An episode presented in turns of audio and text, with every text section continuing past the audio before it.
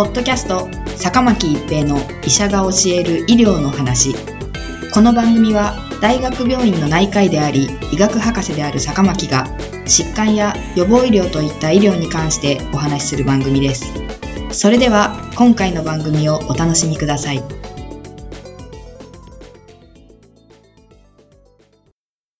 皆さんこんにちは。坂巻一平です。ポッドキャスト坂巻一平の医者が教える医療の話今回はオミクロン株です南アフリカ共和国から新たな変異株が見つかり11月26日に WHO はこれをオミクロン株として懸念される変異株に位置づけました。そして28日、世界的に拡散する可能性が高く、危険性は非常に高いとして各国に警戒を呼びかけました。日本でもナミビアに滞在歴があり、28日に成田空港の検疫で陽性と判明した30歳代男性がオミクロン株に感染していたことが分かっています。新型コロナウイルスの新しい変異株であるオミクロン株は2021年11月11日にボツワナで採取された検体から初めて検出されました。その後、南アフリカで11月14日以降に採取されたサンプルからも検出されています。南アフリカの中でも特にハウテン州という地域で多くの症例が見つかっており、11月12日から20日までの間に検査された77例すべてがこのオミクロン株による感染者であることが分かりました。ハウテン州では特に学校や若者の間で感染者が急増していましたが、現在検査されている検体の半数以上がオミクロン株であることから、南アフリカの保健省はすでにハウテン州ではこのオミクロン株が主流になっていると推定しています。この地域はこれまではデルタ株が広がっていた地域であり、デルタ株から置き換わって広がっていることから、オミクロン株はデルタ株よりも感染力が強い可能性が指摘されています。オミクロン株についてはまだ十分に分かっていないことが多いのが現状です。南アフリカ共和国の一部の地域でデルタ株から置き換わっているということからは、デルタ株よりもさらに感染性が強くなっている可能性がありますが、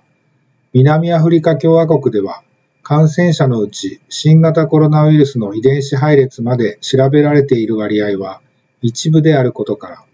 特定のクラスターに偏っている可能性もあり、現時点ではデルタ株よりも感染力が強いのかを結論付けることはできません。スパイクタンパクには32もの変異が見つかっており、このうちの3つの変異は感染力の増加に関わっている可能性があると言われています。現在のところ、オミクロン株による感染者において、特に重症度が高くなっているという報告はありません。南アフリカからの報告によると、オミクロン株の感染者で特に特徴的な症状というものはなく、無症状の方もいるとのことです。オミクロン株は30を超える変異を持ち、これまでの約2年間の新型コロナウイルスの流行の中で最も分岐した変異株です。このためワクチンの効果を低下させ、再感染のリスクを高める可能性が懸念されています。実際にこれまでにワクチン接種でも感染例が報告されていますが、ワクチン接種による感染予防効果は時間とともに低下しますので、この報告だけでオミクロン株のワクチンへの影響を推し量ることはできません。スパイクタンパクに起こっている変異のうちのいくつかは、これまでの変異株でも報告されており、ワクチンの有効性低下や再感染に関連していると考えられています。スパイクタンパクに起こっている変異のうちのいくつかは、これまでの変異株でも報告されており、ワクチンの有効性低下や再感染に関連していると考えられています。また、過去に実験のために合成された変異株は、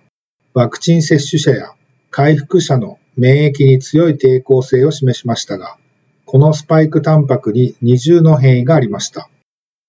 オミクロン株はこの合成変異体よりもさらに多くの変異がスパイクタンパクにあることから、ワクチンの有効性に大きな影響を与えるのではないかと懸念されています。しかし、実際にこの変異株がワクチンの効果やブレイクスルー感染にどの程度の影響を与えるかを評価するには、さらなるウイルス学的調査やワクチン効果を検証する研究が必要です。一般的にこれまでの変異株では感染予防効果は落ちますが、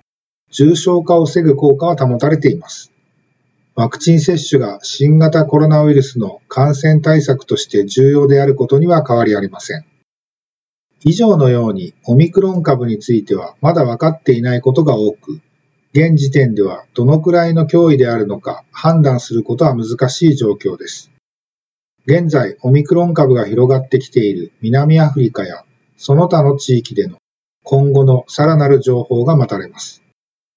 しかし、デルタ株からオミクロン株に置き換わっている地域があることは大きな懸念であり、すでに国内でもオミクロン株が見つかってはいますが、水際対策を強化し、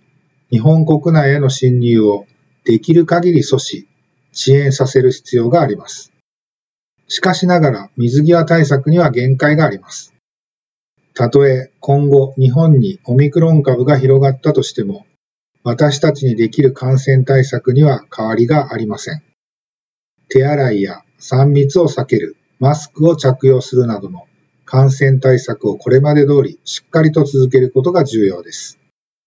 ポッドキャスト、坂巻一平の医者が教える医療の話。今回はオミクロン株でした。